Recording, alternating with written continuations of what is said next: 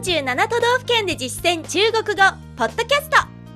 この番組は CRI 中国国際放送局がお送りします。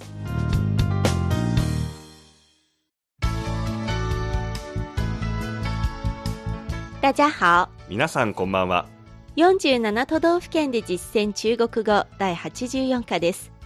ご案内は私超いい関と。梅田健ですこの講座では日本の各都道府県で出会う中国人との会話を目標に学んでいきます。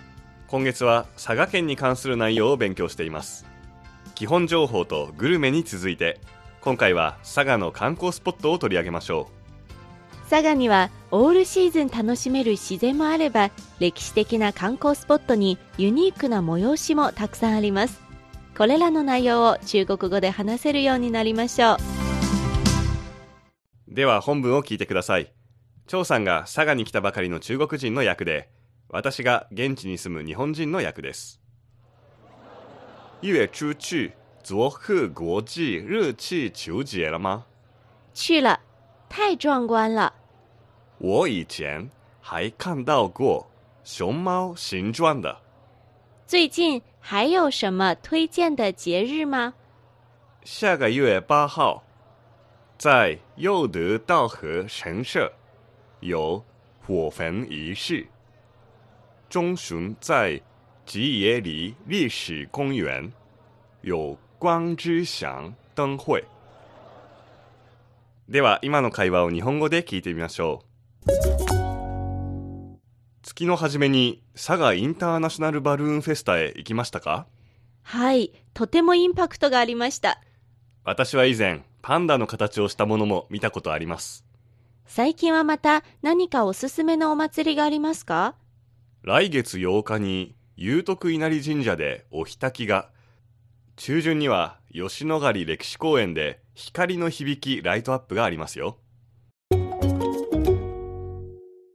続いて重要な単語の確認です。張さんの後に続けて発音してください。最初の単語は佐賀インターナショナルバルーンフェスタいくつかの単語で組み合わせてできた固有名詞ですね。佐賀は佐賀インターナショナルあるいは国際は国際。バルーンは熱气球。そしてフェスタお祭りは節あるいは節日ですね。合わせて佐贺国際。熱气球。節佐贺国際熱氣球節インパクトがある。風景が雄大で壮観である。壮观。壮观。パンダ。熊猫。熊猫。形。形状形状。祝祭日。祭り。节日。节日。日本三大稲荷の一つです。有徳稲荷神社。佑德道和神社。佑德道和神社。祭りの名前ですお火焚き。火焚儀式。火焚儀式。次に吉野ヶ里歴史公園。吉野里历史公園吉野里历史公園再び祭りの名前です。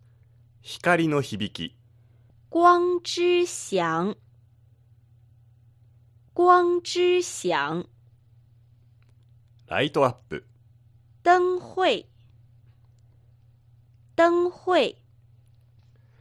ここで本文で触れなかった他の佐賀の観光スポットそして特産品の名前を見てみましょう。まずは1300年近い歴史を持つ紅葉で有名な大興禅寺大兴善寺。大兴善寺。日本三大美肌の湯として有名な嬉野温泉。西野温泉。西野温泉。そして佐賀の特産品茶の湯の名品です。唐津焼。き糖金烧。糖金烧。同じく佐賀を代表する陶磁器です。伊万里有田焼。伊万里焼の場合は、一万里烧。一万里烧。有田焼を表す場合は、有田烧。有田烧です。単語は以上です。ここで今日のワンポイント知識。月の初め上旬など1ヶ月の中の時期を描写する単語の言い方です。本文ではバルーンフェスタが行われた月の初めをゆえ中ゆえ中と表していました。文字通り月初。月の始まりですね。では他の時期も見てみましょう。まずは上旬。上旬。上旬。中旬。中旬。中旬。下旬。下旬。下旬。そして月末。月末。月末もう一つ月の底と書いて月底月底と表すこともできます。この月の底と書くユエティ。以外はすべて日本語と同じ漢字を書きます。ぜひ覚えて使ってみてください。それではもう一度本文を聞いてください。月の初めに佐賀インターナショナルバルーンフェスタへ行きましたか？月初去佐贺国际热气球节了吗？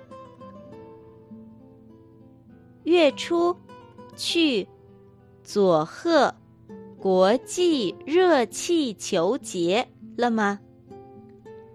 はいとてもインパクトがありました去了，太壮观了。去了，太壮观了。私は以前パンダの形をしたものも見たことあります我以前还看到过熊猫形状的。我以前还看到过熊猫形状的。最近はまた 何かおすすめのお祭りがありますか？